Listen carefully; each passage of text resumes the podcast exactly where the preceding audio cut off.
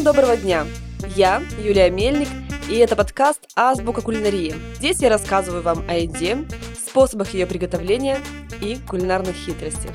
И делаю я это не одна. Но делаем мы это вместе. Всем привет, я Максим Применко, профессиональный ведущий, но абсолютно не профессиональный повар. Мне 38, я холост и поэтому зачастую готовлю себе сам. В этом подкасте я учусь у Юлии вместе с вами, чтобы мои блюда были вкусными, а готовка захватывающей и, конечно же, комфортной. Наш последний эпизод первого сезона мы решили посвятить десертам. Как сделать ваш рацион слаще, делать это без вреда для организма и не приобрести лишний вес, я расскажу вам сегодня. Максима, как у тебя складываются отношения со сладким? Слушай, со сладким у меня складываются отношения очень хорошо. Я бесконечно, безумно люблю десерты. Более того, это моя проблема, потому что если я начинаю есть десерты, я остановиться не могу. И утро надо начинать с шоколада. Как ты считаешь? А, шоколад я тоже люблю. Бывает, знаешь, такой горький шоколад, так вот мой самый любимый, вот э, чем, чем больше в нем процента какао, тем а, лучше. Да, чем больше там а, какао, тем для меня лучше. Но вообще я десерты не люблю. Для меня это самый сложный эпизод, потому что я вообще их практически не ем. Знаешь, э, девочки спасаются десертами, шоколадками. Для меня спасение это апельсиновый сок. Вот все, что я люблю из сладкого, скорее всего, это апельсиновый сок. Но ты заменяешь это фрешем. Я правильно понимаю? То есть для тебя утро начинается с э, какого-то фреша, там апельсин, видимо, может быть, еще какие-то фрукты, и они тебе заменяют как раз-таки концентрацию глюкозы. Да, я не каждое утро начинаю э, со сладкого, просто когда мне плохо, у меня мало энергии или нет настроения, для меня апельсиновый сок это как для девчонок десерт. Все круто, но я тебе хочу сказать, что нас таких, как я, любителей десертов очень большое количество. Поэтому сегодня мы говорим о десертах. Твой подкаст, наши десерты. И давай начнем с печенья. Если ты не против, это самое простое. Ну и тот десерт, который, мне кажется, можно найти спокойно в любом магазине. Печенье я э, раньше очень много пекла, и э, чем вкуснее, э, чем больше сливочного масла в печенье, тем оно вкуснее. Вот это стандарт. И дальше добавляю туда все что угодно.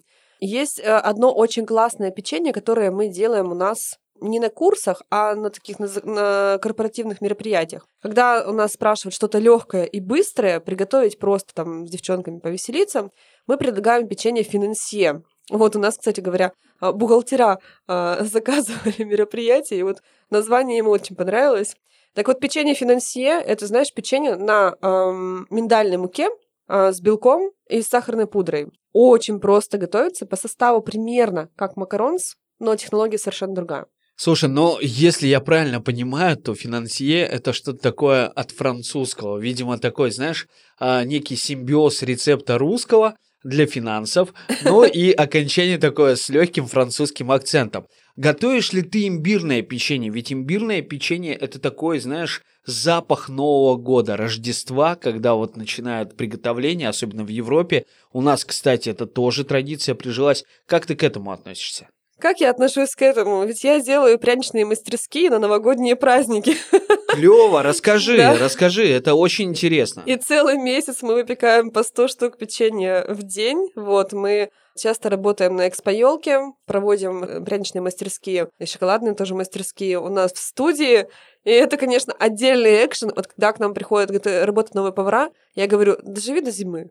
Вот пряничная мастерская, все растает по местам потому что стейки, все это классно, европейская кухня, плов, это все прикольно. Но вот имбирное печенье одинаковой формы, то есть имбирное печенье же делается для того, чтобы дети потом украшали, правильно? Сто процентов. Представьте, дети выбирают, я хочу человечка, я хочу санки, я хочу Деда Морозика там, да? Вот, во-первых. Во-вторых, не дай бог, у какого-то человечка загнулась ножка. ребенок его не выберет. Слушай, я сразу Шрека вспомнил. Помнишь, там а, у печенья как раз песочный человечек такой был, и у него ножку откусили. А он да, такой, до да, последнего да, да, такой да. полз с палочкой. Это было прикольно. И что, и как вы справляетесь с этим? Такое у нас тоже бывает. Ну, лимитируем какой-то объем печенья, 15 штук, там, допустим, на ребенка и все такое. Вот, бывает, да, выдали 5 штук, там, допустим, для декорирования, ребенок уже, значит, три съел до декорирования. Ну, в общем, всякие разные такие истории с печеньем, поэтому для меня имбирное печенье — это прям объемная работа. Делается оно тоже по-разному. Бывает пышное имбирное печенье, да, бывает более плоское, если вы хотите его потом раскрашивать. Вот, нужно делать, конечно, более плоское. Важно использовать хороший, качественный сухой имбирь. Можно делать на сливочном масле, можно делать на маргарине. Конечно, все хотят, чтобы это было более полезно и стараются делать на сливочном масле. Ну и, в общем, соотношение э, ингредиентов э, ну, чтобы не было много корицы. Это вот тоже очень важно. А вообще лучше всего покупать в Икее. Что за человек, ты понимаешь? А, друзья мои, это подкаст а, Юлии Мельник. Покупайте в Икее, будет вам счастье. Да. Я против этого, объясню почему. Потому что мне кажется, когда ты с семьей можешь прийти опять-таки на курс и э, поучаствовать вот в этом пряничном марафоне, который у вас э, проходит зимой, это очень круто, это сближает, это некие традиции семейные, это разговоры, запахи, ароматы, и вот сам, сами вкусовые какие-то моменты, они делают же просто праздничным любой вечер. Ну, как мне кажется. Знаешь, есть э, традиция лепить пельмени перед Новым годом.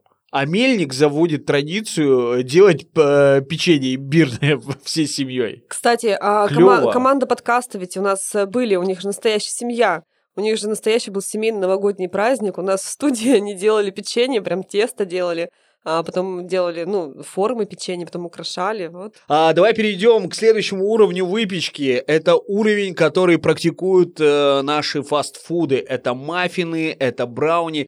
Кстати, я вот прям к вопросу сразу тебе закину. Я никогда не понимал, как можно сделать маффин таким образом, что внутри горячий шоколад. Смотри, а, это фондан, и у меня есть мой классный э, рецепт, привезенный из Австрии. В этом фондане часть муки мы заменяем на тыквенную муку. При этом часть э, пшеничной мы оставляем, потому что нужен глютен. Вот. Вообще, вот эта текучая серединка, знаешь, в ней что очень важно? Ну, понятно, все прочитают историю о том, что как-то кто-то кому-то принес недопеченный десерт, и там кто-то, какой-то король попробовал, и, в общем говоря, сказал, да, это вот вкусно. Ну окей. Тут не суть. Важно то, что эта серединка должна быть не сырой мукой, не сырым тестом, да, и при этом ты не можешь э, оставить ее только шоколадной, потому что тогда это будет не тесто, да. И вот такое идеальное соотношение шоколада и муки э, дает определенный вкус, который, ну, очень, очень важно, чтобы текучая серединка не, не была, ну, тестом. Не добавляется внутрь никакого шоколада. Нет, нет такого, что ты там внутрь таблетки шоколада за, за, засовываешь. То есть и потом... мы туда не прячем. Нет, нет. То есть это реально недопеченный десерт. У меня был случай на детском лагере. Ребенок приготовил 15 штук фонданов с идеальной текучей серединкой и выдал родителям. У нас же родители приходят, встречают детей, и а, мы их тоже угощаем да, в детском ресторане. Так вот, ребенок выдал, и все обалдели. Кто это готовил? Все серединки были текучие, представляешь? Вот такая интересная история с фонданом. Все, этого мальчика уже э, больше никто не видел. Он работает на производстве. Я так понимаю, его сразу родители устроили, и он теперь делает фонданы, да? Он реально работает э, с поваром. Он работает, ну, так скажем, не на производстве, но вот на выездные мероприятия он реально э, договорился с поваром, ему помогает. Сколько лет ему? 15. То есть э, реально можно приехать или прийти к вам на курс и э, поднатореть и э, настолько, что лето наступает, к примеру, да, школьный сезон, а, а ребенок может уже здесь на практике, которую он получает на курсах, поймать профессию. Конечно, конечно, да. Очень круто. Слушай, ну я прям, прям с завистью к этому парню, потому что у меня пока это не получается. Но, кстати, я скоро пойду на десерты и тоже попробую приготовление. У меня есть такая мечта. А, давай поговорим про эклеры. Сейчас очень многие кондитерские предлагают э, в своем ассортименте абсолютно все возможные эклеры. Когда ты заходишь, ты смотришь на это изобилие, а есть э, эклеры, даже я, я уже сужу не по начинкам, а по а, такому украшению верхнему, да, когда есть там единорожки, там киногерои. Как вообще, как, как, как и с чем их едят, как их готовят, расскажи. Ну, э, по поводу эклеров, я не люблю вот эти современные, знаешь, эклеры, которые такие красивые, с глазурью цветной. Вот. Э, самые вкусные эклеры, это, конечно, у нас а, на курсе у Ирины Сергеевны. Они реально очень крутые. Ты попробуешь, у тебя еще будет этот урок. То есть они прям вот такие э, стандартные, качественные эклеры с заварным тестом и заварным кремом. Вот. Классика. Да, классика. И все, кстати говоря, все мужчины э, обожают эклеры, обожают вообще заварное тесто. Э, есть еще крукембуш торт из маленьких, так скажем. Эклерчиков. Эклерчиков, да, кругленьких. Вот. Шариков он собирается э, нитями карамели. Иногда эти нити делаем мы тоже цветные. Подожди, я правильно понимаю, что это такая форма, как э, даже не эклеры, а профитроли, видимо? Да, да, профитроли, да. Э, профитроли, в общем говоря, объединенные в горку, да. По поводу крема. Ты же видела, что крем идет разный, да, э, в эклеры. И очень часто вот сейчас продаются эклеры с каким-то кремом, просто взбитые сливки, да, или крем, э, какой еще бывает? Сливочный бывает такой, знаешь, он как масляный. Масляный, да, бывает. Крем-бруле вот, и так далее и тому подобное. Да, но вот э, стандартно в эклеры идет крем патиссьер. Это база. Нельзя сказать, что какой-то вот э, традиционный крем. Вот крем патиссьер, он тоже бывает разный. Если мы добавляем в патиссьер сливки, этот крем уже называется дипломат. Если мы добавляем, добавляем масло, этот крем называется муслин. И, э, в общем, такие вариации крема патиссьер — это, ну, так скажем, базовый крем для эклеров. Тот, тот самый, который любят все мужчины, который тоже мой, мой муж ищет. Откуси, откуси, эклер, там тот нет крем. Патиссьеном или нет? Да-да-да, откуси, посмотри там. А, слушай, несмотря на то, что границы у нас закрыты и путешествия наши ограничены сейчас ввиду, ну, понятных э, моментов, да, путешествовать можно через десерты. Например, отправиться в Италию солнечную, с солнечного Урала через макаруны. Давай с тобой поговорим про макаруны. Ты готовишь макаруны? Любишь ли ты их? А почему они итальянские? Это же французский десерт. Да ты что? Слушай, это, это круто, потому что я всегда думал, что макаруны это Италия. Mm-hmm. Я тебе честно говорю, а, на полном серьезе, я когда покупал, я заходил прямо в ресторанчики и говорил, Э, в итальянский, дайте мне макароны. Я очень люблю ваш десерт. На меня смотрели удивленно. Теперь я понимаю, почему. Макаронцы, да.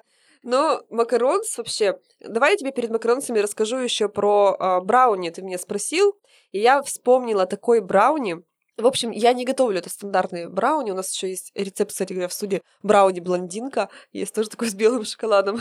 вот, ну вот этот э, десерт я не очень люблю, ну, просто не готовлю его. Но у нас дети, а, готовят э, на детском лагере брауни с попкорном. Знаешь, как готовится? Берется попкорн, топится шоколад, и, в общем, так руками прям вымешивается попкорн с шоколадом. Потом это все запекается, и туда еще э, ребята добавляют таблетки шоколада, то есть э, профессиональный шоколад, он же продается в, в галетах, таких таблетках. И когда э, брауни запекаются, таблетки плавятся, и получаются вот такие вот, ну, пятна. Да? Вкрапления такие, да, да, да. да. Черные, да. белые, в общем, вот это вообще самый крутой брауни, который вот, потому что попкорн делает его воздушным, потому что обычно брауни тяжелый, знаешь. Uh, вот это самый крутой брауни, который я пробовал, тот, тот, который готовят у нас дети на, в лагере. Я вообще заметил, что детский труд вы используете просто в каждом, в каждый раз, понимаешь? мальчик, который делает бедняга маффины, э, значит, по 15 штук он выдает смену, э, значит, тут же дети брауни у вас делают. Э, я так понимаю, просто дети на «ты» с десертами, и они а, готовят их лучше, да. чем взрослые. Самое первое, что дети хотят готовить, это десерты. То есть они с этого, ну, вообще готовы, так скажем, изучать кулинарию на самом деле. И история с фонданом для меня, знаешь, это такая вообще история про психологию, потому что Э, я вижу, когда э, взрослые начинают готовить этот фондан, куча страхов просто. Э, та ли печка, открывать, не закрывать, хлопать, не хлопать, то есть там сколько времени, дергаются за телефоном, да, и я вижу, как это делают дети. И ты понимаешь, что у людей столько ограничений в голове, а у этого мальчика у него не было ограничений в голове. Ему сказали, ну, как готовить, то есть он прошел мастер-класс у повара, он понял, пошел и сделал. Но у него, все. ты не забывай то, что он многое делает интуитивно. Дети, они большинство делают по интуиции, даже не зная, не обладая тем, тем или иным опытом. Да, поэтому для меня это такой момент был. Я посмотрела, как легко это делают дети. Вот. Что по поводу макаронцев? Макаронцы — это вообще э, такая отдельная тема. Давай. Макаронцы очень, так скажем, коммерческий мастер-класс. Если мы поставим мастер-класс, назовем макаронцы, люди купят билеты стопроцентно все хотят э, готовить макаронцы и все такое. Но никто до мастер-класса не задумывается вообще, как они делаются, да? И очень часто люди приходят на мастер-класс по макаронцам, вообще до этого не готовя никакие десерты. То есть такой стартовый мастер-класс. Макаронцы — это одна из самых сложных тем в кондитерском искусстве. То есть изначально делается меренга, и э, с меренгой, так скажем, смешивается мука миндальная, да, ну примерно это я так упрощаю, да. Надо понимать, что очень важно температурный режим. Выпекаются, допустим, макароны, по-моему, там 120-140 градусов, что-то типа того. Да, очень важно э, вот этот силиконовый коврик, опять же. Очень важно отсадка. Ты знаешь, когда ты отсаживаешь макаронс, любое твое движение какое-то вправо-влево, ты не будешь видеть, как это сейчас. То есть сейчас он получился кругленький, но когда он будет выпекаться, он повторит вообще всю твою траекторию движения, и он вырастет туда, вот как ты его отсаживал. Понимаешь? Честно говоря, не особо. Соответственно, но... ты да. должен отсаживать его очень-очень ровно. Вот. И они же должны быть круглые. Они потом скрепляются между собой. То да. есть они должны быть одинаковые, представь. Вот. И, в общем говоря, макаронс — это тема вообще у кондитеров, когда на кухне очень много брака. И это очень дорогостоящая тема, на самом деле. Вот у нас Ирина Сергеевна ставила не одну кухню в городе, и она говорит, это очень дорогостоящая тема, потому что очень много брака. Потом обдув э, в, в духовке, да? Какой у тебя обдув? Я, конечно, сейчас говорю про обычную кухню. Конечно, мы учим готовить людей на обычной кухне. Так вот, какой у тебя обдув? Здесь идет, здесь конвекция посильнее, э, здесь там э, нет конвекции, то есть без конвекции выпекать или с конвекцией, потому что шапочка у макаронца должна еще подсохнуть. То есть мы сначала ставим под кондиционер, шапочка макаронца обветривается, создается вот эта пленка, и потом мы выпекаем. Понимаешь, это вообще целая такая Слушай, система. но это, это сложнее даже, чем эклеры. Да, да, Понимаешь? это сложно. Эклер, если он кривой, он все равно красивый, да? То есть, как бы, ну... Это авторское решение. Да, да. Давай поговорим про десерт, который мега популярен, мне кажется, в России. Чизкейк. В каждом заведении, даже если заведение не богато десертной картой, но практически в каждом заведении есть классический чизкейк, там, чизкейк Нью-Йорк. И я, кстати, очень люблю. Как ты относишься к чизкейкам, как приготовить его дома? Смотри, чизкейк есть тот, который выпекается, и тот, который не выпекается, да? Тот, который выпекается, что в нем очень важно, почему он получается такой классный и нежный, потому что используется творожный сыр, а творожный сыр, яйцо, и выпекается начинка при 90 градусов при низкой температуре полтора часа. Вот это важно.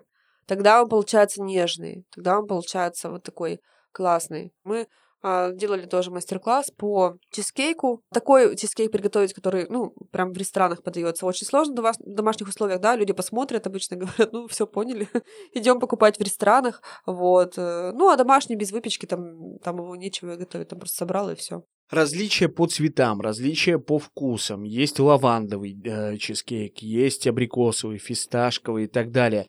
А здесь э, рецептура, база остается прежняя, просто Конечно. меняются ингредиенты и все. Да, вот для меня ароматизация это вообще очень крутая тема. И я готовлю десерт на своем мастер-классе по испанской кухне каталонский крем. И то есть как это делается? Желтки перемешиваются с сахаром, и вот эту смесь сахарно-желтковую мы завариваем горячим молоком. Так вот, мы молоко делим на две части, и одну часть молока мы ароматизируем. То есть ты в молоко можешь занести какой-то аромат и можешь занести чем угодно. Допустим, можешь э, довести до кипения и немножечко э, прогреть молоко с базиликом. Все, у тебя будет базиликовый каталонский крем. Можешь добавить аромамасло, например, да. Сейчас очень модно добавлять аромамасла в кулинарию. Но опять же, не все можно добавлять в кулинарию, поэтому не спешите бежать там в магазин скупать аромамасла и добавлять их сразу. Ты можешь добавить аромамасло апельсина, можешь ваниль добавить, да, семена ванили можешь добавить. Можешь добавить лаванду, лавандовую эссенцию. В общем, все, с чем ты вот проваришь сейчас молоко, вот, допустим, в моем рецепте, да, у тебя этот аромат перейдет. Мы это делаем традиционно с цедрой апельсина, цедрой лимона и ванилью. И все всегда удивляются, какой аромат передается десерту. Я тебе более того скажу, я был удивлен, когда, а, придя на несколько мастер-классов модерата, я увидел, что цедра действительно используется во многих блюдах. Вообще везде. Она дает такую пикантность, и вкусовые рецепторы а, абсолютно иначе раскрывают а, продукты, которые, казалось бы, привычные, благодаря ей как раз. Очень круто. А, я предлагаю тебе совершить путешествие в детство, в твое детство, в мое детство. В моем детстве были А самые главные десерты — это торты, которые мы пекли с мамой, и мама периодически меня подпускала и говорила, давай, давай будем выпекать вместе. А тогда еще в школах, знаешь, вот эти вот чаепития проходили. Да, да. Ну, это я помню, а ты-то, наверное, слышала просто. А, Я, видишь, как бы я постарше буду, поэтому мы еще носили торты на Почему? Я чаепитие. тоже носила, конечно. Но мы дома прямо делали. И вот а, с мамой мы делали фирменный, это был Наполеон, но не классический такой, знаешь, а, из слоеного теста, а вот когда коржи ты покупаешь там и делаешь прослойки, Наполеон это была наша фирменная с ней визитка.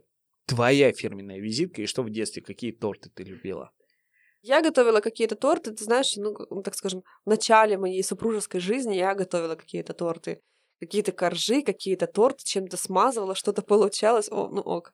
Вот. эм, В детстве мой фирменный торт, который я приносила в садик, это были грибочки. Это не торт, это, ну, ты знаешь, Ну, это клевый десерт, это правда Да. клевый десерт, С который такими- очень вкусный, да. ну, с маком, да, на, на ножке, потому что он из земли, с коричневой, значит, шляпкой и с белой ножкой. Но вот все-таки готовила, получается. Ну, я стояла, макала ножки там. Слушай, это самое главное, между прочим. Да. Это самое главное. Вот, это были, это были, конечно, мои фирменные грибочки, и дети все ждали мо- моего дня рождения всегда. Вот, у моей мамы фирменный торт — это муравейник. Вообще очень крутой торт у нее, и мне этого достаточно. Вот, вот этого торта в моей жизни мне достаточно. Муравейник на каждый праздник, это, знаешь, из мясорубки тесто крутится и все такое. Стоит обычно там на балконе. Тестовый фарш такой, да-да-да-да. Да. Очень крутая штука, на самом деле, очень вкусный десерт. А про Наполеон ты сказал, ты знаешь, сколько слоев в одном корже Наполеона? М, На вскидку 4. 256. Спасибо большое, это было прекрасно. Так меня еще не унижали в этом подкасте. Смотри, смотри. Как 250. Это очень легко, смотри. Вот лист, да? То есть, ну, как бы лист, он вот такой с ушками. Лист теста с ушками. Раз, два, три, четыре. Сложил в четыре раза. Сколько получилось слоев? Четыре. Раскатал этот лист, убираешь там в холодильник на 15 минут. Достаешь, раскатываешь этот лист. Еще раз. Раз, два, три, четыре. Четыре и четыре сколько? 16. 16. Опять э, убрал в холодильник, достал. Еще раз 4 также раскатал, сложил еще раз 4. 16 умножить на 4 сколько? Э, Есть такое ощущение, что у нас а, подкаст превратился в урок математики, Ну, ты понял, короче, да? Ну да, да. да, да, да. Ну вот и так получается 256 э, слоев на четвертый раз. Вот и все. Слушай, а почему 256? Можно было бы еще раз умножить. Ну, Можно. Хоть сколько можно Но умножать. там уже потеряется тесто, там уже оно бу- будет такое тонкое, что Ага. уже слоев не получится. Вот. И традиционно делают Наполеон с маргарином, и все такие, фу-фу, а можно со сливочным маслом? Нет, нельзя, потому что э, сливочное масло так не отслоит коржи. Слоеный он такой пышный получается на маргарине. Вот Наполеон тоже один из самых любимых мужских десертов. И у нас э, э, бывают мастер-классы по целому Наполеону. То есть каждая женщина делает свой Наполеон целый на килограмм. Подожди, я в силу того, что холост, я хотел бы спросить, во-первых, когда проходит этот мастер-класс, учитывая, что там вы, видимо, приводите женщин, которые делают Наполеоны. Своим мужьям, естественно. Спасибо большое. Вот. Ну, я подскажу, если что, ко- кому-нибудь, что можно прийти к нам на Наполеон, и, в общем, Максим, если что, может кого-то встретить. И Давай. я каждый раз э, вот это вот э, наблюдаю картину, когда, знаешь, мужья такие заходят за женами с такими глазами, и жены говорят, будем есть завтра, как завтра? Он там сидел, просто минуты считал. А он же должен был пропитаться. Да, да, да, да, да. Вот он должен пропитаться. И, в общем, все очень, вот очень счастливые мужья, дети встречают э, жен с Наполеонами. Потому это прям, знаете, не мастер-класс, это какой-то вообще праздник у нас всегда. Это всегда экшен с этим раскатыванием, слоением, и всегда такой праздник в конце. Круто. Как ты относишься к пудингам, к желейным десертам и к, э, например, к панакотте? Умеешь готовить? Ну, пудинг с чиа сейчас все готовят. То есть просто з- заливаем растительным молоком, и все. Я пришел в одно из заведений в городе Екатеринбурге, в грузинское заведение, и я привык, что, ну, панакота, ну, ну здесь-то, подожди, здесь-то это же Италия? Да, конечно. Хоть здесь попал. И мне дают меню, значит, там написано грузинская панакота. Я спрашиваю, что это такое? С шафраном? С хинкали.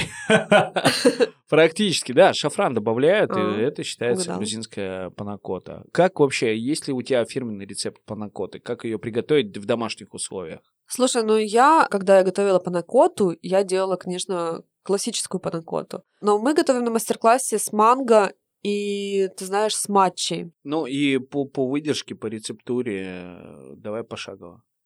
Да, ребят, просто прогреваете сливки э, с желатином и все. Вот. Можете добавить туда кокосовое молоко, можете добавить туда еще какие-то ароматы. Можно на панакоту добавлять какое-то пюре, да, э, фруктовое пюре. У нас Ирина Сергеевна готовит, допустим, яблочную панакоту с базиликом. Вот такое сочетание вкуса интересное. Один повар у нас готовит малиновую кокосовую панакоту, как раз с использованием кокосового молока. Вот и все. Это очень простой десерт. А если вы хотите еще проще, как мне кажется, то всегда наверняка вы найдете под рукой а, фрукты, набор какой-нибудь стандартный фруктов. Всегда найдете сахара, щепотку и немножко коньячку. Берешь сковородку, все это на сковородочку закидываешь и жаришь. Как э, ты относишься к подобным э, чудо-десертам? Как тебе они на вкус?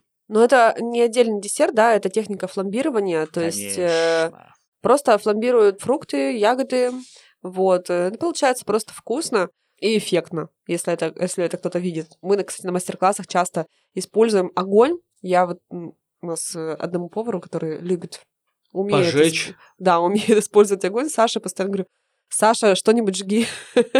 Потому что люди это очень любят. Поварам кажется, что это, ну, обычная история. Ну, классно, эффектно. Более того, друзья мои, когда вы приглашаете к себе гостей и хотите их удивить, как раз-таки это можно сделать проще всего, да? То есть мы, э, еще раз, давай э, с тобой попробуем пройти этот э, совместный курс, да? Мы э, на сковородку выкладываем фрукты. Это может быть абсолютно все что угодно. Банан, яблоко, апельсин, я так понимаю, киви, э, клубника. Вообще без проблем, да? Да. Добрасываем туда сахар. Мгм, Это все потихонечку начинает э, растапливаться. мгм. И эффект вау. 50 грамм Коньячка. коньячка. Да. Кинули сверху, все загорелось. Вы сделали этот эффект, ну и, собственно говоря, получили хорошую, хороший обратный фидбэк от ваших гостей. Я просто не могу это рекомендовать, потому что а, в самом-самом начале а, нашей совместной жизни с моим мужем у нас э, в гостях был дома один очень известный повар. Вот. И он у нас фламбировал. В общем, и у нас это сгорела занавеска, потому что поэтому я не могу рекомендовать фламбе дома. А, Значит, комментарий. Только если вам исполнилось 18 и рядом находятся родители. Только так. Давай, давай подстрахуемся. Ну что, друзья, чтобы все это не забыть, повторите, закрепить, сначала послушайте все предыдущие выпуски «Азбуки кулинарии», где мы с Юлей уже обсудили самые главные гастрономические темы. Ну а затем заходите на сайт moderato.tv и выбирайте онлайн-курсы по готовке, которые вам понравятся. Кстати, очень большое количество полезной информации вы можете отсматривать в сторис, потому что там всегда живенько и вкусно. А сейчас рубрика «Чем заменить?». Максим, мы с тобой поговорили о традиционных десертах. Но ведь сейчас весь мир старается сделать питание более полезным. Давай поговорим о здоровых десертах. Знаешь, у нас есть онлайн-курс «Здоровые десерты». Я сейчас хочу тебе рассказать о рецептах вообще, что такое здоровый десерт, да? А ты скажи, э, у тебя уже какой-то был опыт в этом направлении? Слушай, у меня нет опыта со здоровыми десертами, потому что любые десерты для меня а, вкусны, если они особенно там жирные, вредные, сладкие. Мгм. Вот это моя прям тема. А мой здоровый десерт это, наверное, финики и курага. Мгм. Все, вот, вот в данном... И пастила может быть какая-то такая фруктовая, а с остальным прям все сложно.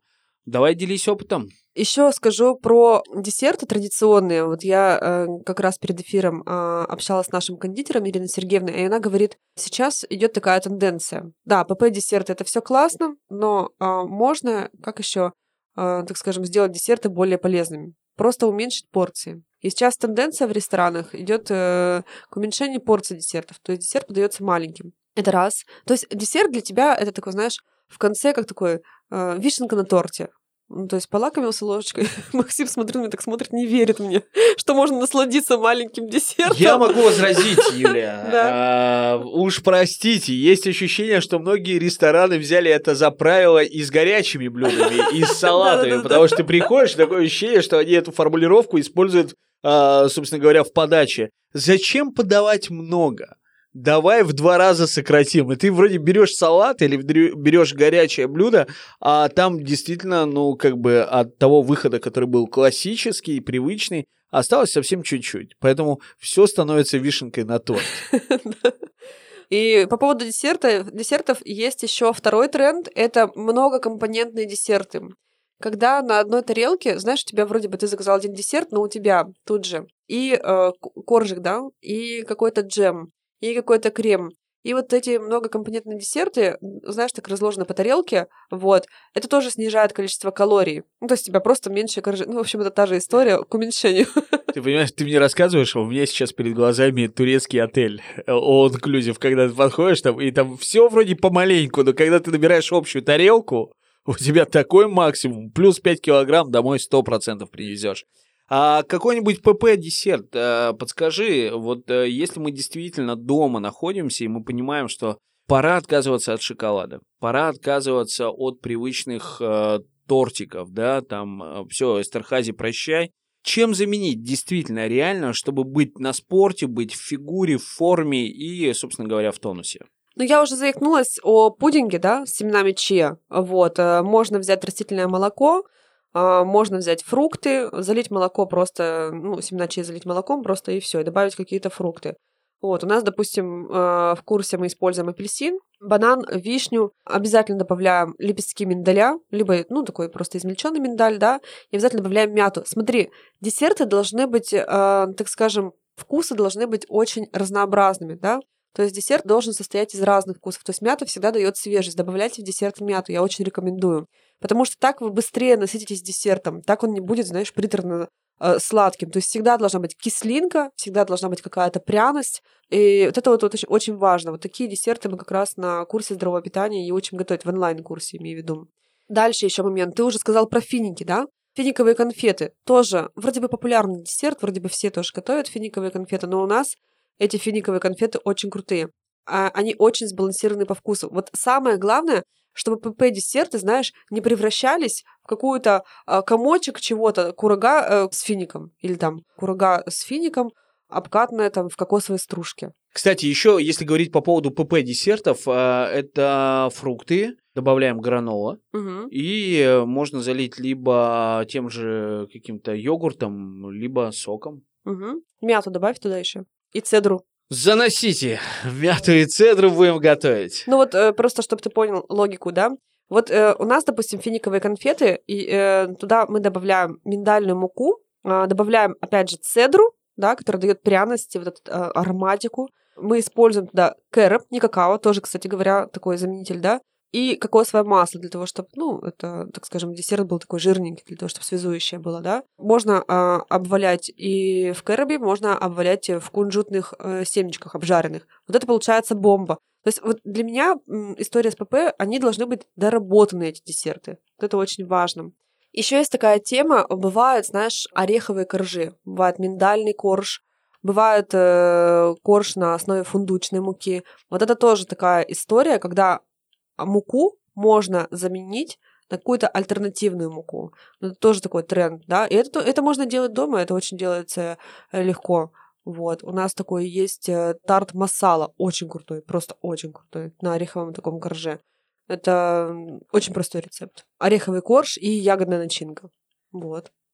Ну что, друзья мои, сегодня мы говорили о десертах и самое главное поняли, как мне кажется, и я, и надеюсь вы, о том, что надо импровизировать, импровизировать и не отказывать себе в удовольствии. Если вы любите десерты, самое главное, добавляйте немного творчества в их приготовление. Экспериментируйте и радуйте себя и своих близких. Если вдруг вы хотите полезные десерты, то сухофрукты и фрукты в принципе вам в помощь. Но, а, на мой взгляд и на моем опыте, я могу вам сказать следующее. Заглядывайте в онлайн-курс moderata.tv, И там как раз-таки Ирина Сергеевна, наш главный помощник, судя по сегодняшнему подкасту, ну и дети, которые приходят на наши кулинарные мастер-классы и в кулинарный лагерь, они с удовольствием поделятся своими рецептами и вам помогут приготовить вкусный, самое главное, прикольный, классный десерт. А на сегодня у нас все. С вами был подкаст «Азбук кулинарии» и я, Юлия Мельник. Сегодня мы говорили о сладком. Как приготовить вкусные, полезные десерты. Ну, а я, Максим Применко, все запомнил и уже в ближайшие дни приготовлю себе что-то из того, о чем мы говорили с Юлей. Друзья, Присоединяйтесь и подписывайтесь на Азбуку кулинарии на тех платформах, где вы обычно слушаете подкасты. Ставьте оценки, пишите комментарии. Пускай ваш вечер, день или утро всегда будет сладким. Всем пока! Пока!